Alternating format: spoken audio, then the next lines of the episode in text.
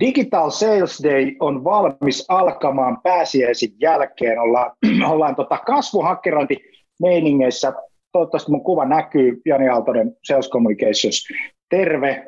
Terveisiä mun mökiltä. Mä oon nyt ollut, täällä ollut kolme viikkoa. Vähän tuulee, mutta mulla on lippis, lippis päässä ihan sen takia, että karanteeni aikana ei ole kauheasti päässyt parturiin.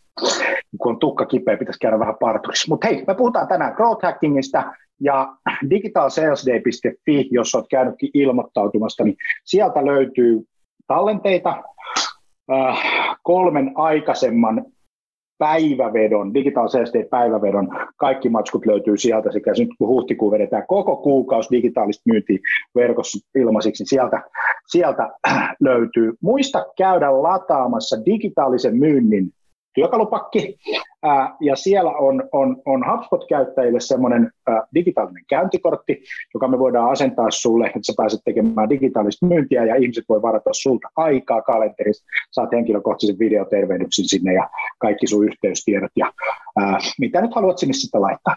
Ja lisäksi sieltä löytyy johdon opas digitaalisen markkinointi ja, ja, ja ää, markkinoinnin automaation sekä sitten oppaan inbound-myyntiin. Joo, tämmöisiä kuvioita. Meillä on tänään paikalla Mari Luukkainen. Mari on Suomen kovin kasvuhakkeroija oikeasti. Mä en ole nähnyt ikinä ketään, joka on noin hyvä kuin, kuin, kuin Mari. Ja Mari, ootko siellä? Joo, mä laitan kanssa mun tota, Saat... videon päälle. Yes, all right. Eli tota, äh, mitä mä olin sanomassa? Niin, Suomen kovin kasvuhakkeroja. Sulla on, sä oot pääomasijoittajan leivissä tai palveluksessa tai mistä sitä nyt sanotaan, että teillä on 39 firmaa ja sulla on upea kasvutarina Freskalta ja me ollaan tosi iloisia, että sä tulet Digital Sales Dayin mukaan ja stage is yours, ole hyvä. Kiitos Jani. Uh, mä olisin tullut aikaisemmin tänne, jos mä olisin tiennyt, miten suosittu tämä on. Täällä on valtavasti kuulijoita linjoilla ja kiva, kun pääsin tänne. Ja tota, Äh, jutellaan tänään kasvuhakkeroinnista. Mä tyypillisesti kerron vähän ensin mun näkemyksiä siitä, että mitä se mulle tarkoittaa, että, että kasvuhakkerointihan vähän konteksta riippuen on joko niin kuin, markkinointilootan nurkassa olevaa toimintaa tai sitten jotain enemmän, mikä on se mun kokemus. Eli tota, laitan tästä tämän hienon Zoomin virtuaalisen valkotaulun nyt Samalla pystyyn ja piirtelen laitat, hieman. Samalla kun Mari laitat tuota kondikseen, niin laittakaa hei kysymyksiä tuonne chattiin. Se on semmoinen juttu, että, että sinne vaan kauheasti kysymyksiä, kommentteja, ajatuksia ja sellainen, sellainen juttu vielä, että meiltähän katsoo aika monesta, monesta paikasta ihmisiä tällä hetkellä. Et meillä ollaan jopa Turustakin katsoa ja Tampereelta ja, ja Porvoosta ja, ja Lempäälästä kännykällä, tietokoneella, Seinäjoki, kotikonttori, ihmiset on vastannut tämän tyyppisiä asioita. asioita. Joku esitti jonkun kysymyksenkin, jonka mä heitän sulle tälle kustannustehokkaan markkinoinnin vinkkejä hakemassa. Tämä oli yksi tämmöinen, iso kysymys, äh, mut, tai ajatus, joka ehkä tässä, tässä tota, yhdeltä kuulijalta tuli. Mutta kysymyksiä tulemaan, me sitten Marin kanssa vastaillaan niihin tämän päivän aikana. Mutta Mari, me vasta- Joo, me vastaillaan niihin ja jos jotain vielä hampaan kolaamista haluaa keskustella, niin LinkedInissä voi laittaa kutsua, verkostoitumiskutsua ja voidaan sitten jatkaa siellä jutusteluja. Mutta mä kerron vähän, vähän tuosta äh, mun freska-kokemuksesta ja siitä, että mitä kasvuhakkerointi mulle on. Eli tyypillisesti ihan kasvuhakkerointi on täällä, tässä on tämmöinen laatikko tai pallo, joka on nimeltään markkinointi, mutta sitten se kasvuhakkerointi on joku tämmöinen taktisen markkinoinnin pieni nykerys, laitan sitten vielä pienempi, koska se on yleensä aika mitään sanomaton ja pieni luota tuolla, eli se on tuolla markkinointiluotan nurkassa. Ää, Freskalla kuitenkin se mun, ää, mitä mä siellä tein, oli vähän erityyppistä. Eli se ei ollut pelkästään markkinointia. Mun tausta on ää, hyvin vahvasti taktisessa markkinoinnissa, eli mä vuodesta vuodesta 1998 tehnyt uh, affiliate-markkinointia ja sen jälkeen uh, konsultointia isoissa firmoissa. Ja niissä aina yhteistä oli se, että mä en hirveästi saanut tehtyä siellä mitään ennen kuin mä päädyin sitten uh, startuppeihin. Ja startupeissa mä olin yleensä head of marketing tai tällainen niin kuin markkinoinnin johtohahmo. Ja se tarkoitti sitä, että mulla oli, niin kuin, mulla oli tämä laatikko, tämä markkinointiluota. Mutta jos siinä palvelussa on ongelma vaikka toisessa laatikossa, joka on tuotekehitys, niin sillä mä en yleensä saanut tehtyä sit yhtään mitään sieltä markkinointilaatikosta. Eli, eli haaste oli se, että, että markkinointia saisi skaalattua, mutta jos porukka ei tykännyt siitä tuotteesta, että, että ne saattoi ostaa sitä yhden kerran, mutta ei jäänyt sitten käyttämään sitä tuotetta, niin se ei enää ollut mitään sellaista, millä mä pystyin tekemään mitään. Uh, tyypillisesti firmoissa on myös sitten pari muutakin palluraa, ja ne on vaikkapa tämän näköisiä kuin rekrytointi kautta HR ja sitten voi olla vaikka operaatiot. Ja tota, mitä taas Freskalla mä pääsin tekemään oli jotakuinkin tällaista. Eli mä olin tällaisessa, mä olin käytännössä tällainen kasvuyksikkö tässä kaiken keskellä. Ja mihin sen kasvuyksikön olemassaolo taas johti. Toki se ei ollut niin kuin ainoa asia Freskalla, että, että pystyisin ottaa niin kuin täysin sitä merittiä siitä itselleni, mutta kun mä aloitin Freskalla 2017 ää, tammikuussa, meidän liikevaihto oli 700 tonnia ja työllistettiin jotain 30-40 ihmistä ja kasvu taas oli tällaista. Mä laitan tällaisen vähän jännitystä herättävän käppyrän tuohon joulukuussa 2018 mä lähdin sieltä operatiivisesti pois, niin nämä luvut oli tämän näköiset. Ja tota, se, että mitä skaalataan tuommoinen siivousfirma kahdessa vuodessa 13 miljoonaan, alle miljoonasta, niin mä koin, että yksi suuri asia siinä oli nimenomaan tämä, että meillä oli kasvuyksikkö. Ja se on mun mielestä kaikkein olennaisinta ensinnäkin ymmärtää growth hackingissa, että se ei ole pelkästään sitä niin kuin markkinointiluokan taktista, taktista niin kuin säätöä, vaan että kasvuhakkeroinnilla sä pystyt optimoimaan ja kasvattamaan ja parantamaan oikeastaan mitä tahansa, mitä pystyy datalla mittaamaan. Eli ensinnäkin, että mitä voi kasvu hakkeroida, niin toki niin kuin, ä, markkinoinnin kannattavuus on se tyypillisin, mitä sillä tehdään. Toinen on konversio, optimointi, ja näissä niin kuin, ä, niitä työvälineitä on tyypillisesti ä, vaikka jonkun kampanjan AB-testaus tai, tai laskeutumissivun AB-testaus tai muu optimointi, mutta myös rekrytoinnin tehokkuus, joka taas oli esimerkiksi Freskalla äärimmäisen olennaista, että että tota, ää, kun siivousfirmaan saa ensin asiakkaita toista päästä sisään, niin totta kai toista päästä tarvitsee sinne siivoja sisään, eli miten saa molemmista päistä sinne tota, porukkaa, niin se joudut samalla optimoimaan ja ää, skaalaamaan rekrytointia, kun skaalaat asiakashankintaa. Ää, myös sitten henkilöstön tyytyväisyys, eli Freskalla tällaisia asioita me pystyttiin kasvuhakkeroimaan, oli esimerkiksi esimerkiksi ää, työntekijöiden NPS. Ja mitäs muuta mä vielä heittäisin, ää, myynnin tehokkuus B2B, totta kai olennaista, että, että yleensä markkinointitoimenpiteet rajoittuu siihen, että hommataan liidejä sisään, sen jälkeen halutaan konvertoida ne myynniksi, niin miten se taas tapahtuu ja miten sitä pystytään optimoimaan, ettei siitä muodostu pullonkaulaa. Ja sen jälkeen, kun saadaan porukkaa sisään, asiakkaita sisään, niin sitten ää, tällaiset niin kuin, ää, asiakkuuden ää, arvon parantaminen. Eli käytännössä mitä tahansa, mitä pystyt ää, mittaamaan, pystyt kasvuhakkeroimaan. Ää, eli kun aloitetaan tämä koko keskustelu, niin, niin on tärkeää ymmärtää se, että että kasvuhakkerointitoimenpiteet on implementoitavissa ihan mihin tahansa muuallekin kuin markkinointiin. Ei, eli ei pysytä pelkästään siellä, vaan parhaimmillaan kasvuhakkerointi toimii nimenomaan silloin, kun se on tuossa kaikkien operaatioiden keskellä, kaikkien funktioiden keskellä rakentamassa siltoja ja, ja tuomaan niin kuin, keskusteluyhteyttä esimerkiksi markkinoinnin ja myynnin välille, tuotekehityksen ja markkinoinnin välille, rekrytoinnin, HR ja tuotekehityksen välillä ja niin edelleen. Eli se koko niin kuin sen kasvuun pitää osallistaa koko yritys, jotta saadaan tällaisia Freskan kaltaisia kasvutarinoita aikaiseksi. Ja se on se, mitä mä tällä hetkellä tutkin. Eli tota, joinasin äh, Freskan jälkeen Icebreakeriin, jotta mä pystyisin skaalaamaan tätä tapaa. Eli mä haluan oppia ymmärtämään tätä asiaa, että mä voin implementoida meidän portfolioyhtiöihin nämä metodit. Ja tota, tota, tota, olennaisin asia tässä on prosessi.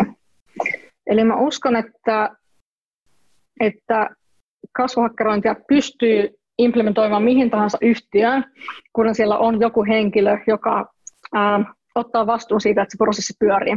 Eli joku ää, kasvuheppu, ää, titteli voi olla ihan mikä tahansa, joka on kaikkien näiden funktioiden keskellä varmistamassa, että kasvuprosessia noudatetaan. Ja se prosessi on seuraavanlainen. Eli ehkä mä piirräsin vähän tuohon sivuun. Touchpadilla ei saa kauhean ka- kaunisti ympäri. Nuolesta tuli vielä hirveämpi, mutta käytännössä valitaan joku KPI, eli joku numero, mitä me halutaan parantaa. B2B se on tyypillisesti alkuvaiheen startupeilla leadin hankinta Freskalla ihan ekana, kun mä aloitin siellä, se oli, oli totta, asiakasmäärän lisääminen, asiakkaiden lisääminen, sitten siirtyi hyvin nopeasti siihen, että piti optimoida siivoajien rekrytointia, eli sitten KPI oli esimerkiksi, että miten saadaan siivoja applicationeita huomattavasti enemmän pikkutasolla. Ja prosessi näyttää tältä, eli tai pyritään tekemään yksi, yksi uh, sprintti per viikko.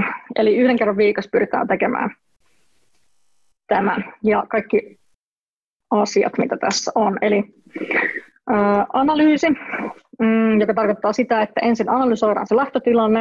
Että jos meidän KPI-tavoite on vaikka, että nyt halutaan saada 10 viikkoliidin sijaan 20 liidiä, niin analysoidaan, että mistä ne nykyiset tulee, mitkä kanavat siellä esimerkiksi on sellaisia, että miten voidaan skaalata tai avata jotain uusia kanavia.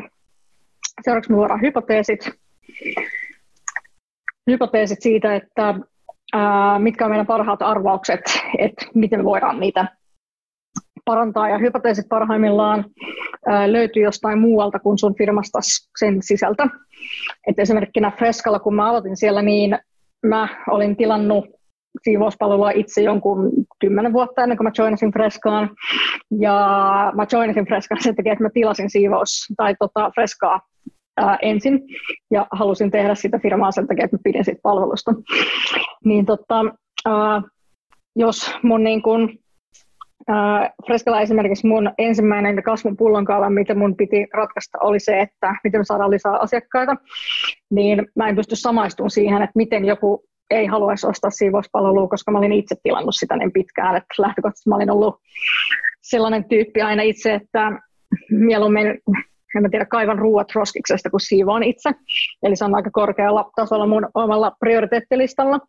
Ja tota, tota, tota, äh, no, miten mä sitten etsin näitä hypoteeseja siihen, että miksi joku ei haluaisi ostaa siivouspalvelua, että miten mä saisin sitä niin kuin kysyntää lisättyä, äh, niin mä tein pari asiaa. Toinen niistä oli se, että mä luin, luin vauva.fiistä kaikki keskustelut liittyen kotisivuspalvelun ostamiseen. Sieltä löytyy aika hyviä vinkkejä siihen, että miksi, miksi jotain palvelua ei ostettaisi tai mikä se niin kuin, uh, ennakko-odotus jostain asiasta on.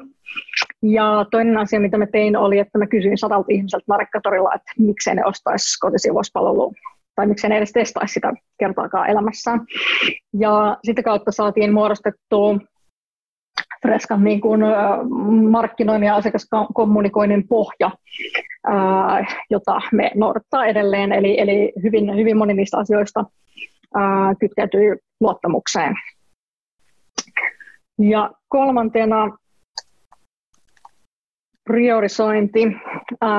Priorisointi on tärkeä siitä syystä, että, että jos tehdään liian monta asiaa kerrallaan, niin silloin me ei pystytä mittaamaan sitä hirveän validisti ja sitten me ei välttämättä saa mitään valmiiksi. Eli on tärkeää valita aina yksi asia, minkä sä teet kerran viikossa. Muuten yleensä pakka levii ja sitten tehdään vähän kaikenlaista, mutta ei saada mitään valmiiksi.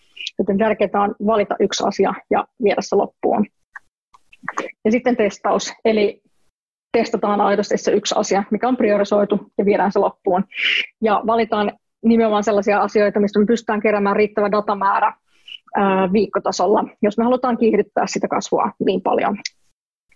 Eli, eli kasvuhakkerointi on työkalu, mitä sä voit käyttää moneen muuhunkin asiaan kuin pelkästään markkinointiin, ja parhaimmillaan se kiihdyttää koko firman kasvua rakentaen siiloja eri funktioiden välillä ja, ja saa koko organisaation toimimaan paremmin ja, ja sen yhteisen tavoitteen eteen. Et tyypillisesti se, se jos, jos tämä tavoite, tavoite KPI valitaan fiksusti, niin se pitäisi olla liiketoiminnallisesti niin ää, merkittävä tavoite, että kaikki osastot, kaikki ihmiset siinä firmassa pystyy sitoutumaan siihen. Ja silloin me pystytään toteuttamaan yksi kasvu, kohti kasvua tai kasvua edesauttava toimenpide per viikossa, ja mitä nopeammin näitä testisyklejä vedetään läpi, sitä nopeammin me opitaan jotain, joka taas sitten vie johonkin niin kuin liiketoiminnallisesti olennaiseen lopputulokseen. Esimerkiksi löydetään uusia markkinointikanavia, mistä saadaan, saadaan lisää asiakkaita, tai saadaan parannettua tuotteessa jotain perustavanlaatuisen tärkeää, joka johtaa siihen, että asiakkaat pysyvät meillä ää, pidempään kuin sen yhden niin kuin vaikka kuukauden testijakson verran. Tuossa tällaisia perusjuttuja aiheesta, mutta sitten voitaisiin mennä kysymyksiin. Haluatko Jani ottaa sieltä jotain? Joo, täällä on muutamia kysymyksiä tullut. Ensinnäkin kysymys oli NPS, mikä on Net Promoter Score, mutta mä linkkasin siihen yhden blogikirjoituksen. Sen Joo. voi käydä sieltä lukasemassa, mutta Mari, kerrotko lyhyesti Net Promoter Scoren filosofiasta? No mä en todellakaan osaa kertoa siitä yhtään mitään. Se, se on henkilökohtaisesti jotain sellaista, mihin, mitä mä en niinku... Mitä sä et niinku... Okay, mä, mä, mä, mä, mä, en, mä en pidä sitä tärkeänä henkilökohtaisesti, mutta, mutta monet tahot pitävät sitä tärkeänä. Esimerkiksi, esimerkiksi sijoittajat pitävät sitä tärkeänä, joten, joten olen hyväksynyt sen olemassaolon elämässäni, mutta mä en todellakaan ymmärrä sitä riittävän hyvin, että mä voisin kertoa no se, siitä siis... mitään, mutta se on Freskalla noin 70, joka on käsittääkseni aika korkea.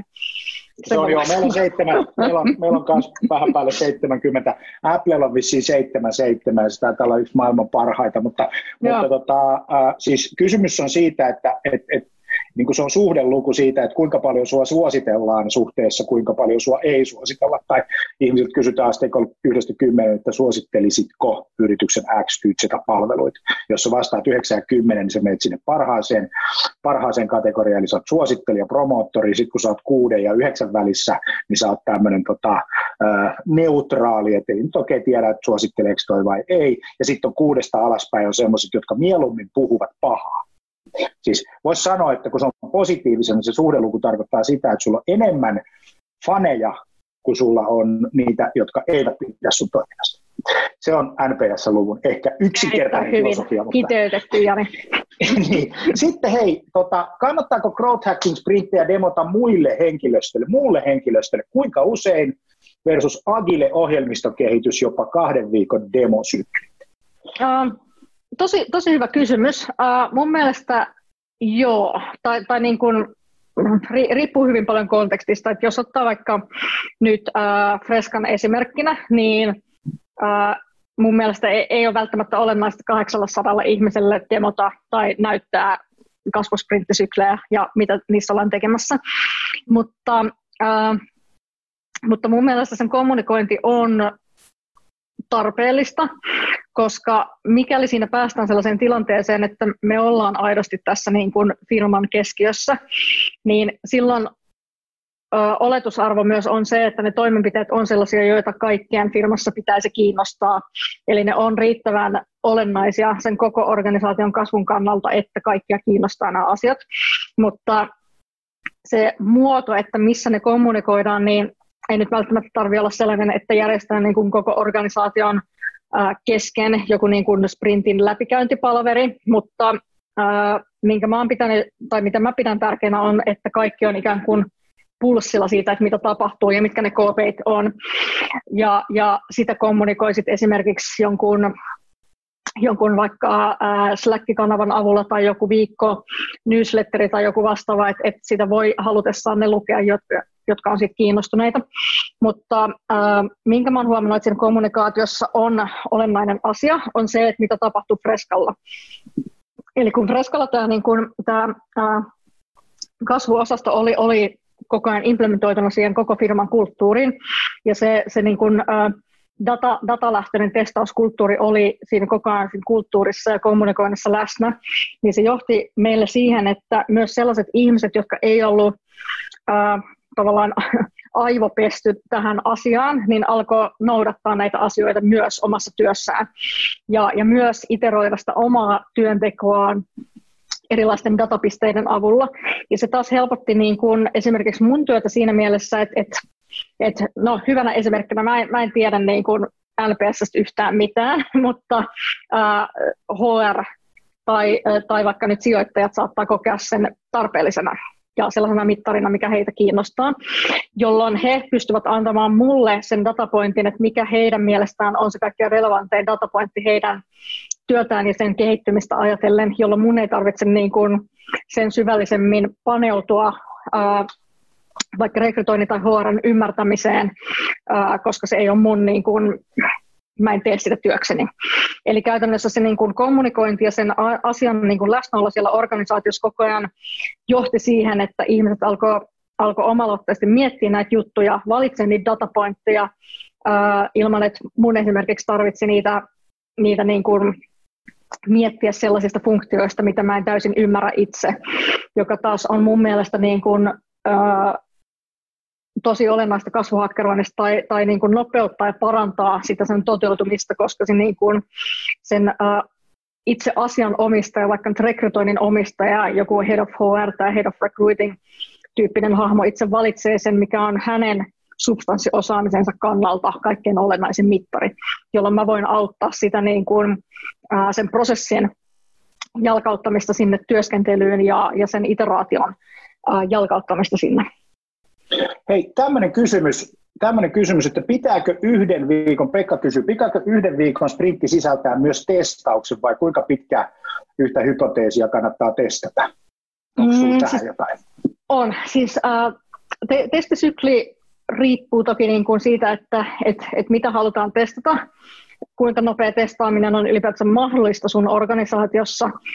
Ja pystytäänkö me keräämään sen kyseisen ajanjakson aikana riittävästi dataa, jotta me voidaan tehdä joku johtopäätös siitä.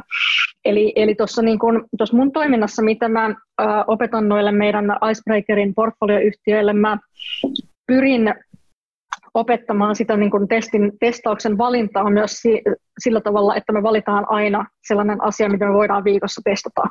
Eli se, myös se testaus on mahdollista sen viikon aikana. Ja tämä siitä syystä, että, että meillä tarkoituksena on nimenomaan nopeuttaa sitä ö, oppimista niin tehokkaaksi, että me löydetään esimerkiksi ö, No, meillä se niin kuin sijoitushetki on tällaiset niin kuin hyvin alkuvaiheen firmat, eli, eli ää, ää, enkeli sijoitustasossa olevat firmat tai sitten tasossa olevat firmat. Ja meidän tarkoitus on saada he, nämä firmat sitten kiihdytettyä siihen tilanteeseen mahdollisimman nopeasti, että me pystytään ää, auttamaan heitä hakemaan sitten isompi siirrahoituskierros jostakin yleensä ulkomailta. Ja siihen päästään sitä nopeammin, mitä nopeammin me löydetään esimerkiksi markkinointi kontekstissa ää, kansainvälisiä liitinhankintakanavia.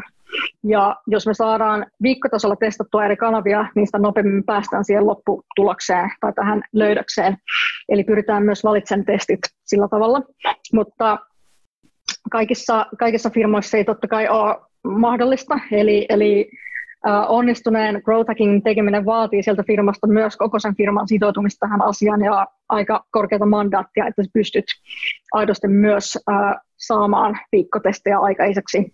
Mutta, mutta niin kuin, toki jos, jos sä saat aikaiseksi kahden viikon tai edes kuukauden sprinttejä ja opittua joka kerta jotain, niin se on parempi kuin että sä et opi koskaan mitään, mikä on aika monessa firmassa se niin kuin, vallitseva, ää, vallitseva tila. joten sekin on jo parempi, mutta, mutta ne testit voi myös valita sillä tavalla, että sä pystyt vetämään ne viikossa läpi ja äh, etsimään resurssit, jotka auttaa sua vetämään ne viikossa läpi. Hei, sitten oli, Hanna-Leena kysyi tämmöisen kysymyksen, että onko tulossa käytännön esimerkkiä sprintissä markkinoinnissa, mitä se käytännössä voisi olla, kysymysmerkkiä, minkä tason asioita?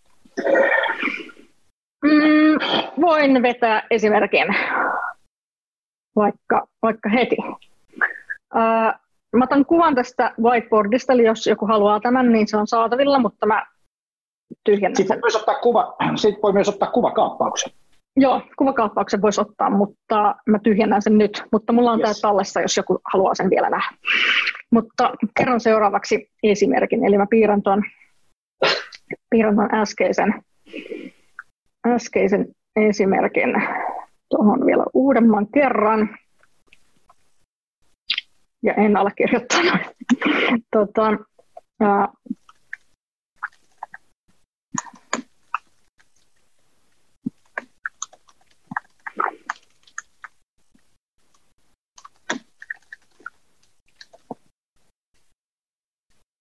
Eli kerron tällaisen tyypillisen esimerkin tuosta tota, uh, icebreaker-kontekstista. Eli siinä uh, me, tai tota, uh, meidän portfolion yhtiöt on pääasiassa globaaleja P2P-saasseja. Ja kuten mainitsin, niin ne on hyvin alkuvaiheessa. Eli se ensimmäinen asia, mitä me tyypillisesti siellä ratkaistaan, on, että me halutaan saada sinne lisää liidejä. Eli analyysin lopputulos on, että jos aloitetaan nyt viikko viikko yksi. Me aloitetaan meidän analyysi, eli analyysi, sen lopputulos on, että, että tota, meidän pitää saada lisää liidejä, jotta me saadaan lisää kauppaa, jotta me saadaan lisää ylipäätään liiketoimintaa, koska nämä on ää, tyypillisesti no, ää, pääomasijoitusyhtiön rahoittamia startuppeja, eli toisin sanoen eivät ole vielä kannattavia. Eli me halutaan saada ylipäätään jotain niin kuin kannattavuuden aineksia sinne. Eli jotta me saadaan asiakkaita, jotta me saadaan rahaa, jotta me saadaan kannattavuutta joskus, me tarvitaan eka toki liidejä. Eli, eli analyysin lopputulos tyypillisesti, kun me aloitetaan tämä prosessi, on, että tarvitaan lisää liidejä. Ja ää, kun me aloitetaan analyysi, niin me katsotaan paljon niitä tyypillisesti tulee. Ja tyypillinen lähtökohta näissä hyvin varhaisen vaiheen firmoissa on se, että ää, meille tulee ehkä yksi liidi viikossa tai jotain tuollaista hyvin, hyvin vähän ää, tyypillisesti tämän, tämän yhtiön perustaja founderin omasta verkostosta. Silloin tällöin saattaa tippua joku, mutta ei oikein tapahdu mitään siellä. Eli, eli me aloitetaan se sillä, että me valitaan KPI, KPI vaikka tota, että meidän eka tavoite on saada 10 liidiä viikossa. Me luodaan hypoteesit siitä, että, että mistä me voidaan niitä liidejä saada. Uh, tyypillisesti se, mistä me lähdetään liikkeelle, on aika, että meillä ei ole mitään, mitään johtolankoja siinä, koska mitään liidin hankintaa ei ole vielä tehty. Eli hyvin varhaisen vaiheen firmoja. Joten me lähdetään liikkeelle siitä, että mitkä on muissa firmoissa tällaisia hyväksi havaittuja tapoja saada B2B-firmalle liidejä. Ja niistä, ää, niitä on esimerkiksi tällaiset kuin LinkedIn InMail on aika hyväksi havaittu. Ää, aikana, ää, aikana ennen koronaa messut olisi voinut olla toinen esimerkki, mutta nyt täysin pois suljettu, eli mä en laita sitä edes tähän, mutta kylmäsoitto voisi olla toinen. Eli soitellaan potentiaalisille, potentiaalisille ihmisille ja pyritään konvertoimaan heitä liideiksi ja sitten saattaisin heittää siihen tänä päivänä vaikka Google-mainonnan eli sen. Ja sitten me priorisoidaan nämä. Eli mä laitan sen nyt tähän viereen. Uh, priorisointi me käytetään sellaista taulukkaa, missä me uh, pisteytetään nämä eri hypoteesit uh, resurssitehokkuuden, onnistumisen todennäköisyyden ja skaalautuvuuden osalta.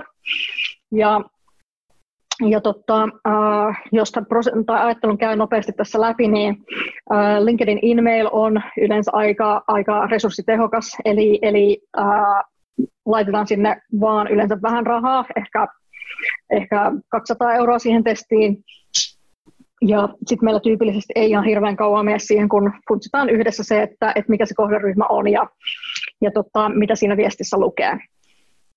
Eli, eli tyypillisesti niin kuin LinkedIn saa aika hyvät pisteet. Ja se on myös skaalautuva tapa, eli jos ää, me näissä kansainvälisten ää, startuppien kontekstissa löydetään yhdestä maasta hyvä tapa ää, tehdä LinkedIn in-mail-mainontaa, niin sitten todennäköisesti se skaalautuminen tulee siitä, että me valitaan vaan targetointi joku toinen maa ja laittaa sama resepti toimimaan siellä. Eli, eli, eli tämä saa yleensä aika korkeat pisteet. Ää, kylmäsoitto ei saa yleensä niin korkeita pisteitä, koska, koska ää, koska tota, jonkun pitää yleensä istua, istua siinä paikallaan ja soittaa ja etsiä niitä potentiaalisia puhelinnumeroita, mihin ylipäätään soittaa. Sä voit skaalata kylmäsoittoa sillä, että et palkkaat jonkun firman tekemään sitä sun puolesta, mutta, mutta se ei niin korkeita pisteitä saa, eli alhaisimmat pisteet tulee yleensä sille. Ja Google-mainonta taas ää, saa yleensä suht korkeat pisteet, koska, koska tota, ää, jälleen kerran vähän sama kuin LinkedIn InMailin kanssa, sen kampanjan pystyttäminen ei hirveästi aikaa, aikaa vie, eikä hirveästi rahaakaan, ää, varsinkin jos valitset, valitset sanat hyvin, mutta mikä taas siinä yleensä niin kuin, ää, madaltaa onnistumisen todennäköisyyden pisteitä on se, että Google-mainonta toimii parhaiten, jos sulla on relevanttia sisältöä myös sillä sivulla, ja sitä taas meillä ei yleensä ole, joten, joten se ei pääse ihan LinkedInin tasolle, eli nyt me, mitä todennäköisimmin valittaisiin tästä nyt tämä LinkedIn InMail, eli se olisi meidän ekan viikon testi. Eli testi on LinkedIn Inmal Campus. Ja sitten kun me ollaan tehty tämä testi, eli nyt laitettu viikon aikana se pyörimään, odotellaan viikko, niin seuraava viikko alkaa siitä, että me analysoidaan, että kuinka monta liidiä me ollaan saatu sieltä LinkedInistä, ollaanko me saatu sieltä mitään.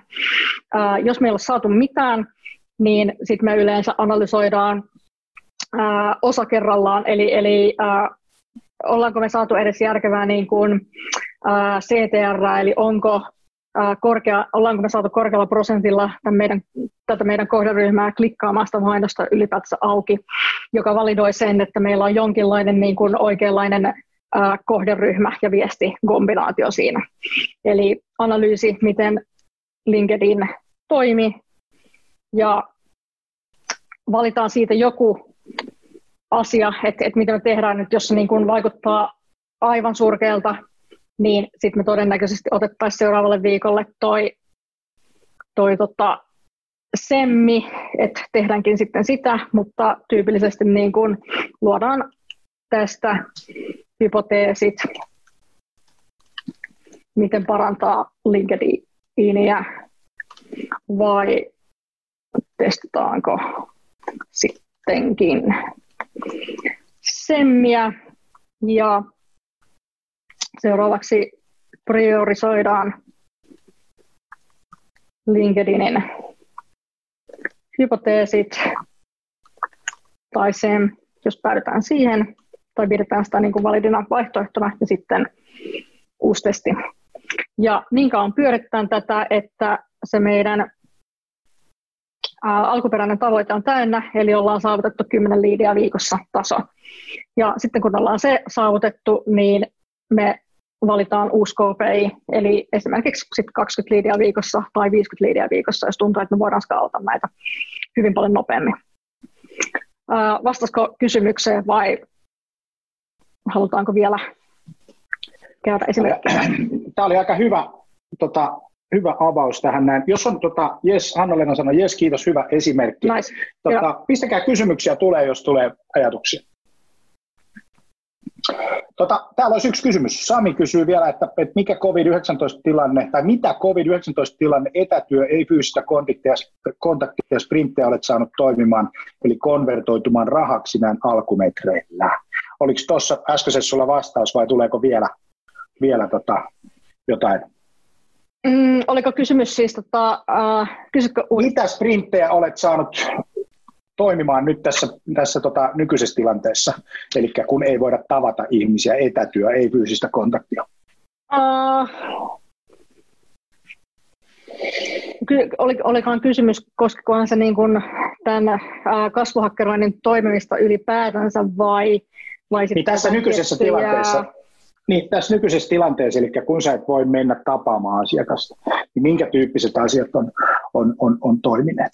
Mm, Tota, tota, äh, no siis jos puhutaan niin kuin asiakashankinnasta, siis ylipäätänsä kasvuhakkerointihan toimii kyllä, että et, äh, ei olla koettu niin kuin sen pyörittämisessä mitään ongelmia Slackin ja Zoomin kautta. Eli meillä on Zoom-paltsut ja sitten äh, Slackiin aina viikkoraportointi tota, ää, viikkoraportointi ja sprintit raportoidaan erilliseen spreadsheettiin, missä kommunikoidaan sitä, että mitä testataan ja mitkä oli tulokset ja mitä seuraavaksi. Ja tota, ää, mutta mitä tulee niin asiakashankintaan, jos sitä, sitä, tai liiden hankintaan, jos sitä haet, niin tuossa tota B2B globaalit SaaSit kontekstissa en ole kokenut mitään niin kuin, Uh, tai siinä, siinä tämä näyttäytyy itse, itse asiassa vain positiivisena siinä mielessä, että ihmisillä on, kuten tämä webinaari hyvänä esimerkkinä, aikaa osallistua webinaareihin, eli käytännössä konvertoitua liidi, liidiksi erilaisten liidimagneettien kautta. Me käytetään aika usein webinaareja noissa Icebreakerin B2B-firmoilla tai podcasteja tai jotain uh, PDF-oppaita tai ilmaisia demoja. Ja tota, vaikuttaa myös siltä, että myös myynti tuntuu pikkuhiljaa toimivan ihan ok. Eli tota, ne firmat, jotka anyway on ostohousut jalassa edelleen, niin ostaa kyllä, ja se ostaminen tapahtuu sitten vaan niin kuin Zoom-palaverien tai jonkun etäyhteyksien kautta. Eli, eli nä- näyttäytyy ainakin tässä B2B SaaS-kontekstissa vaan nyt positiivisena, että ihmisillä on aikaa roikkua netissä. Sitten mun tota, Mulla on myös pieni osakkuus sellaisessa kasvuhakkerointitoimistossa kuin Truly Agency. Siellä meillä on muutamia verkkokauppa-asiakkaita. Niillä menee myös tällä hetkellä oikein hyvin. yleisesti ottaen mainonta on tällä hetkellä poikkeuksellisen halpaa. Mun oma hypoteesi siitä on se, että, että matkatoimistot ja tämän tyyppiset firmat, jotka yleensä mainostaa aika isolla rahalla, on nyt on nyt ö, laskenut budjetteja, joten siellä on aika paljon niin kuin pienempi kilpailu esimerkiksi Semmissä tai Facebookissa. Eli, eli tällä hetkellä meidän verkkokauppa-asiakkaalla menee, menee aika hyvin. Et selkeästi on, niin kuin, on niin kuin hyviä paikkoja myös otettavissa. Ja kannattaa, kannattaa nimenomaan miettiä sitä, niin kuin, kun laatii tätä viikkosprintti, eli analysoi tilannetta, että sä analysoit, että mikä tämä tilanne nyt on ja luot hypoteesit sen valossa. Ja, ja se, että, että kun aidosti funtsit sitä, että, että, että mitä, mitä ihmiset nyt tekee, no okei, okay, ne istuu himassa, milloin ne istuu siellä, että et siinä, siinäkin on vähän, vähän ollut eroja, että et selkeästi ää, perheelliset ihmiset on hyvin tavoitettavissa myöhään illalla, kun lapset on nukkumassa ja, ja sitten yrittävät ottaa duuneja sitten kiinni, tai tota sitä duuniloadia vähän kiinni siinä myöhään illalla, kun lapset on jo nukkumassa ja heidän peränsä ei tarvitse katsoa, että, että silloin esimerkiksi saa tällä hetkellä 30-45-vuotiaita aika hyvin kiinni. Uh, ja kaikki tällaiset niin kuin etä, etä tota, liidimagneetit toimii erittäin hyvin nyt ja verkkokauppa toimii erittäin hyvin nyt, että, että siinä on selkeästi myös niin kuin mahdollisuuksia. Mulla on tämmöinen esimerkki, hei tuosta ihan käytännön esimerkki. Tota, meillä toimii tällä hetkellä tuommoinen retargetointi Facebookissa suoraan lead adina, niin semmoisella ja B2B-puolen niin kuin liidejä. Eli, eli yritysten välisessä, niin kuin, tai yrityksen välistä niin kuin bisnestä, kun tehdään, sitten myydään toisille yrityksille, niin Facebookin retargetointi tuommoisella euro 30 per konversio. Ja se konversio on siis uusi yhteystieto, jolle, jolle voidaan lähteä myymään. Ja sitten siinä on myös semmoisia hauskoja juttuja, jos miettii ihan, niin kun meillä on se digitaalinen käyntikortti, se on HubSpot-käyttäjille, mutta sä saat sen WordPressiin, sä saat sen muuallekin niin kuin vastaavalla idealla toteutettuna. On sun sitten Gmail tai, tai Office 365 tai mikä tahansa, niin sä saat suoraan siihen sun. Eli sä voit periaatteessa ostaa retargeting-mainontaa Facebookista tai linkkarista, kun Mari sanoi, ohjata heidät suoraan sun digitaalisen käyntikorttiin tai, tai jollekin kampanjasivustolle, josta se ihminen pystyy suoraan varaamaan ajan myynnin kanssa. Ja, ja nämä, nämä tuntuisi nyt toimiva. Mä annan yhden esimerkin, mikä ei toiminut. Mä yritin viiko, viime, nyt tänä viikonloppuna ostaa tuota autoa, siis pääsiäisenä. Ja, ja, tuota, ja siinä kävi niin, että mä yritin ostaa Mersua teholta. Mä tykkään niistä. Mutta se oli mahdoton tehtävä, kuulkaa.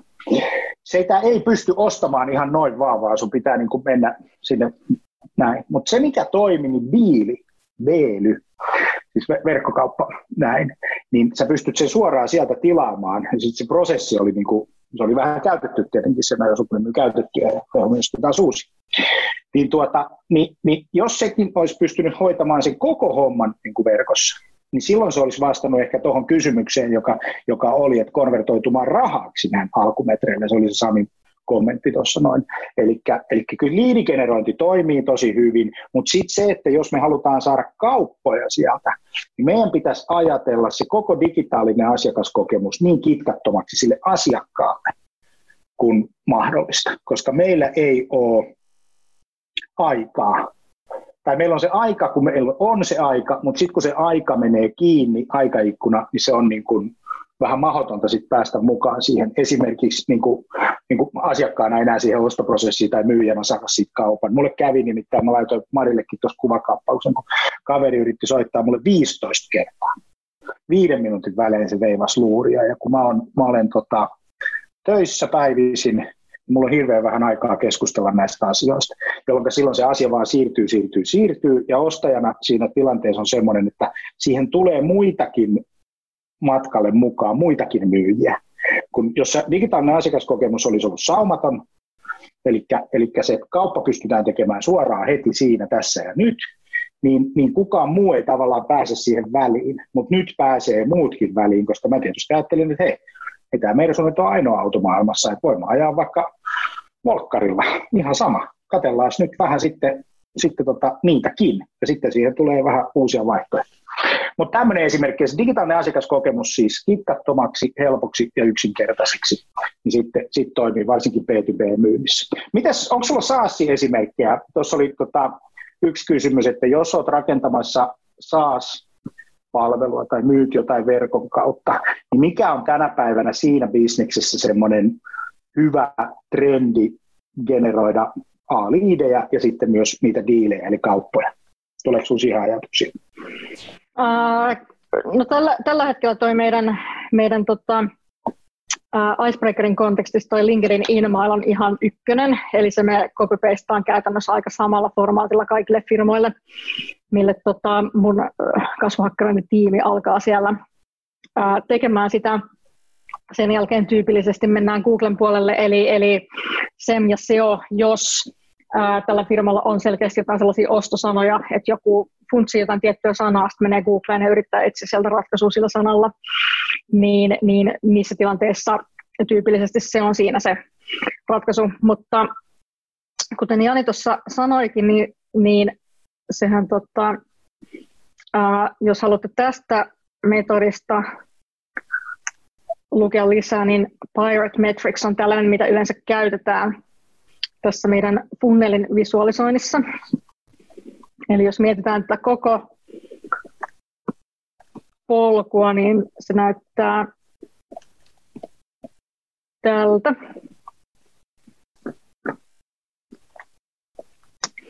Ja tässä niin kuin saasseissa nämä awareness-kanavat, eli missä sun, missä sun yritys ylipäätään näkyy, niin ne, mistä me yleensä aloitetaan, on LinkedIn in InMail, se on ihan ykkönen. Mä laitan tähän itse vielä järjestyksen.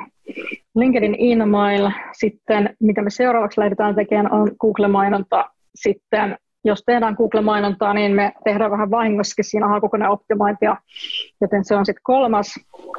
Ja sitten kaikki nämä niin kuin, uh, retargeting-tavat, ja tässä vaiheessa yleensä meillä on myös jonkinlaisia asiakasrekistereitä sitten myös ää, tarjolla tai liidirekistereitä ylipäätänsä, jolloin me päästään luomaan esimerkiksi ää, tällaisia lookalike audienceja tyypillisesti aloittaa näissä Facebookista. siellä toimii erittäin hyvin. Eli näytään tällaisissa kanavissa ja sitten mä laitan tuonne bonuksena vielä PR, koska yleensä tässä vaiheessa ää, nämä meidän yhtiöt on saanut rahaa vähintäänkin meiltä, joten heillä on jonkinlaista PR siinä tehtävässä, että hei, nostettiin rahoituskierros. Sitten meillä on jotain rajapintoja, mihin nämä asiakkaat haetaan, eli, eli LinkedIn inmailin kohdalla avaavat sen inmailin itsessään, eli ei tarvitse edes tulla nettisivulle. Googlen kanavien kohdalla meillä on jonkinlaisia ländäreitä, eli laskeutumissivuja. melkeinpä noin riittääkin tähän esimerkkiin. Ja sitten meillä on jotain aktivointivälineitä, millä me saadaan nämä henkilöt antamaan yhteystietonsa meille. Eli jonkinlainen, tota, no jonkinlainen liidiformi. sitten voi olla just tällainen tota, mm, jonkinlainen niin kuin, No pointtina, että, että me halutaan jotenkin esittää, että me tiedetään tästä asiasta jotenkin, saadaan se ihminen kiinnostumaan. Että se voi olla ihan liidiformi, jossa on hyvin niin kuin ostohostian jalassa, mitä Jani tuossa esimerkkinä oli, mutta sitten se voi olla myös tällainen niin kuin, niin kuin, äh, webinaari, demo, äh, mitäs muuta, äh, chatti, automaattinen tai, tai sitten ihan manuaalisesti käytävä chatti, joku rajapinta, missä niin kuin pystytään osoittamaan tämä osoittaa se meidän oma asiantuntijuus tälle henkilölle ja sitten tämä henkilö konvertoituu liidiksi. Sen jälkeen meillä on tyypillisesti jonkinlainen CRM, mihin nämä menee. Mä vien sen tonne. Eli funneli menee jotakuinkin näin, että nämä täältä ovat yhtä Nämä siirtyy tästä jompaan kumpaan näistä, nämä johonkin noista ja noista sitten CRM.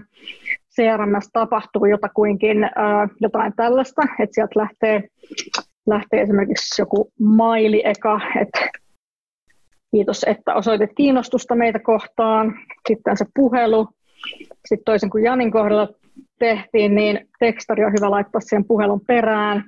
Sitten ehkä joku toinen maili kolmas mail kenties, joku muu tai toinen puhelu vielä ja, ja sitten mennään retargetingiin. Eli takas tonne, jos ei niin kuin muuten, muuten kiinnosta. Ja sitten jossain vaiheessa tästä, tästä kokonaisuudesta sitten päästään sinne viimeiseen kohtaan, eli saadaan niitä euroja. Ja tässä himmelissä, joka nyt on aika ruma tässä virtuaalivalkotaululla, mutta tässähän niin kuin, jos me tiedetään ää, prosentuaalinen osuus, mitä jokaisessa osuudessa siirtyy ihmisiä eteenpäin, me löydetään täältä myös ne pullonkaulat, jolloin me tiedetään jossain vaiheessa, että, että mikä, se niin kuin, mikä se volyymi täällä on ja liidiprosentti, mitä me voidaan liidistä maksaa liidin hinta, jotta myös sitten, myös sitten ää, jossain vaiheessa kirkastuu se, että et, et kuinka paljon liidejä, mihin hintaan me tarvitaan, jotta me saadaan tietty määrä kauppaa. Eli kasvuhakkeroinnissa myös tämä niin kuin myös, myös tämän kokonaisuuden kartottaminen ja koko ajan hereillä oleminen koko tästä kokonaisuudesta, myös siitä niin kuin, markkinoinnin jälkeen myynnin osuudesta B2B on olennaista, jotta me tiedetään sen kokonaisuuden hinta. Koska jos me täällä tiedetään, että tiettyyn hintaan, kun me saadaan, saadaan näitä liidejä, niin silloin meidän, meidän tota, ää, tai saadaan mitä todennäköisemmin klousattua myös niitä liidejä, jolloin meidän koko markkinointi tai asiakashankinta, liidihankinta on kannattavaa.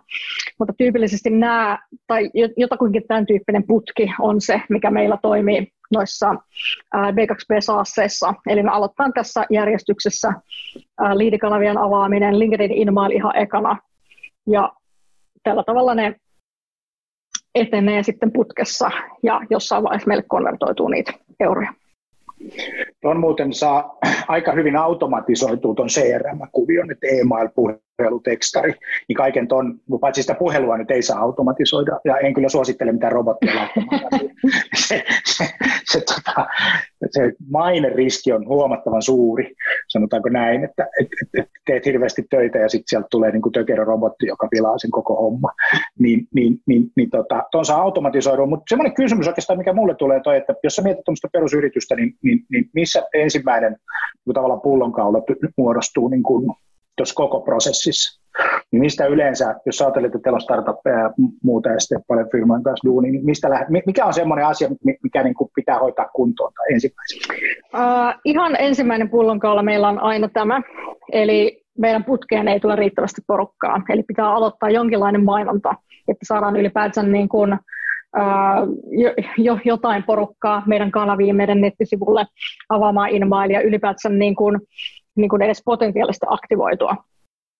Uh, yleensä nämä niin kuin, esimerkiksi Icebreakerin palvelut on sellaisia, että tai koko meidän niin kuin, sijoitusfilosofia lähtee siitä, että me etsitään henkilöitä, jotka on jonkun oman toimialansa ammattilaisia ja haluavat ratkaista jonkun olennaisen asian siellä toimialalla. Joten yleensä niitä on kyllä niin kuin, uh, tai se aktivointi on yleensä siinä aika helppoa, koska me ollaan tunnistettu se ongelma. Tämä firman founderi on yleensä tunnistanut sen ongelman jo.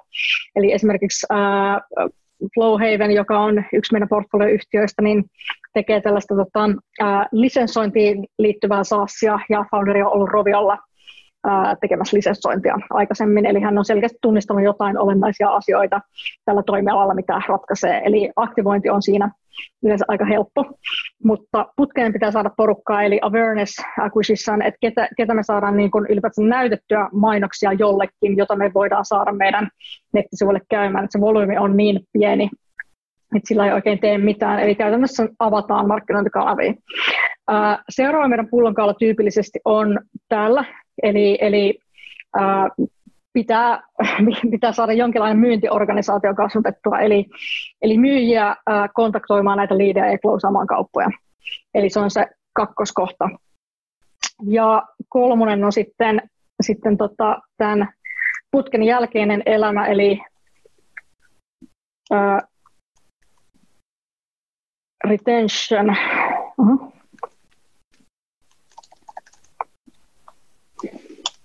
plus referral, eli, eli käytännössä miten saadaan asiakkuuden arvoa kasvatettua vielä. Eli, eli yleensä ratkaisu siihen on, että meidän pitää rekrytoida jonkinlaisia customer success-ihmisiä, eli, eli ihmisiä, jotka ylläpitävät asiakastyytyväisyyttä ja kysyvät, että, että mitä, mitä ominaisuuksia kaipaisitte tähän lisää. Eli se on yleensä kolmas. Mahtavaa, hei Mari, kiitoksia. Me rupeaa aika loppuun tätä jaksosta katsoa ja kuunnella, että on niin hirveän mielenkiintoista. Vaikka tuota, kuinka pitkään. Yksi vielä kysymys Jouni esittää, mikä on toi LAL Facebook? Mitä se LAL tarkoittaa? Hyvä kysymys, eli, eli lookalike audience, eli, eli annat Facebookille jonkinlaisen, jonkinlaisen datarekisterin, joka voi olla äh, maililista, tai, tai sitten olet kerännyt Facebookin omalla pikselillä konversiodataa, liidikonversio- tai ostokonversiodataa sivustoltasi, annat Facebookille jotain dataa siitä, että minkälaiset henkilöt ovat potentiaalisempia ostajiasi. Ja Facebook luo siitä laajennetun yleisön, eli sen sijaan, että Facebook mainostaisi näille sun olemassa oleville liideille tai asiakkaille jo ää, tota, ää, jotain sun palveluitasi, niin Facebook omalla algoritmillaan pyrkii etsimään vastaavia käyttäjiä Facebookin verkostosta. Ja, ja to, toki äh, sitä voi, tai voi analysoida, että, että onko se niin kuin innostavaa vai pelottavaa, että Facebook on siinä niin tehokas, mutta Facebookin automaatio sen algoritmin äh, avulla on aika tehokas siinä. Eli, eli jos sulla on riittävän suuri rekisteri tämänhetkisiä vaikka verkkokaupan asiakkaita tai, tai ää, ää, kuumia liidejä, niin Facebook on aika hyvä löytämään niitä lisää sen sun listasi perusteella. Eli se on tämmöinen laajennettu asiakasrekisteri tai potentiaalisten asiakkaiden rekisteri, jonka ää, voit tehdä nykyisten liidien tai jonkun muun datapisteen avulla. Hei Sami kysyy vielä, GDPR, onko LAL sallittu? Uh, Mä en ole GDPR-juristi, joten mä en, mä en pysty tuohon suoraan vastaamaan, mutta äh, sähän et mainosta näille henkilöille jotka sun rekisterissä on. Eli, eli siinä mielessä se ei ole GDPR-ongelma, koska GDPR-ongelma tulee siitä, että jos sä käytät sitä asiakasrekisteriä johonkin sellaiseen markkinointiin, mihin et, et ole pyytänyt lupaa. Ää, en osaa antaa suoraan vastausta tuohon, koska no, en, en ole juristi, mutta, mutta olettaisin, että se on fine siinä mielessä, että sä et mainosta näille henkilöille. Sä et käytä sitä heidän asiakasdatansa siihen mainostamiseen ää, suoranaisesti, vaan ainoastaan annat algoritmin muodostaa uuden yleisön sen datan perusteella. Mutta Näpä. suosittelen mutta, konsultoimaan juristia asiassa. Juristia, ju, juuri näin. Sitten juristia tarvitaan aina. Tota, tota, semmoinen, semmoinen juttu vielä tuosta noin, että jos kysyt luvan, ja se ihminen tietää, niin mun käsittääkseni kyllä, mutta tarkista Sitten juristi, toki. juristilta. Niin, tarkista juristilta. Mutta hei, kiitos paljon Mari, että tulit. Tämä tulee tallenteena digitalsalesday.fi-sivustolle. Oikeasti yläkulmasta löytyy tallenteet. Huomenna meillä on mielenkiintoinen, koska Honkasen Mikko tulee Vainulta puhumaan reaaliaikaisesta myynnistä, datan käyttämisestä myynnissä ja, ja siitä, että et, et jatketaan tätä meidän Digital Sales Day-konseptia, joka jatkuu siis koko huhtikuun ajan joka päivä kello kaksi. Puhutaan vähän myynnistä ja siitä, miten sä voit helposti ja yksinkertaisesti äh, tuota, tai tiedä, helposti ja yksinkertaisesti, mutta, mutta tuota, saat vähän vinkkejä siihen, että miten myydään paremmin. Kiitos Mari ja hyvää kevättä ja palaamme asiaan. Kiitos teille ja kysymyksiä saa laittaa LinkedInissä lisää. Mari Luukkainen, moi. Kiitos, moi. Moi.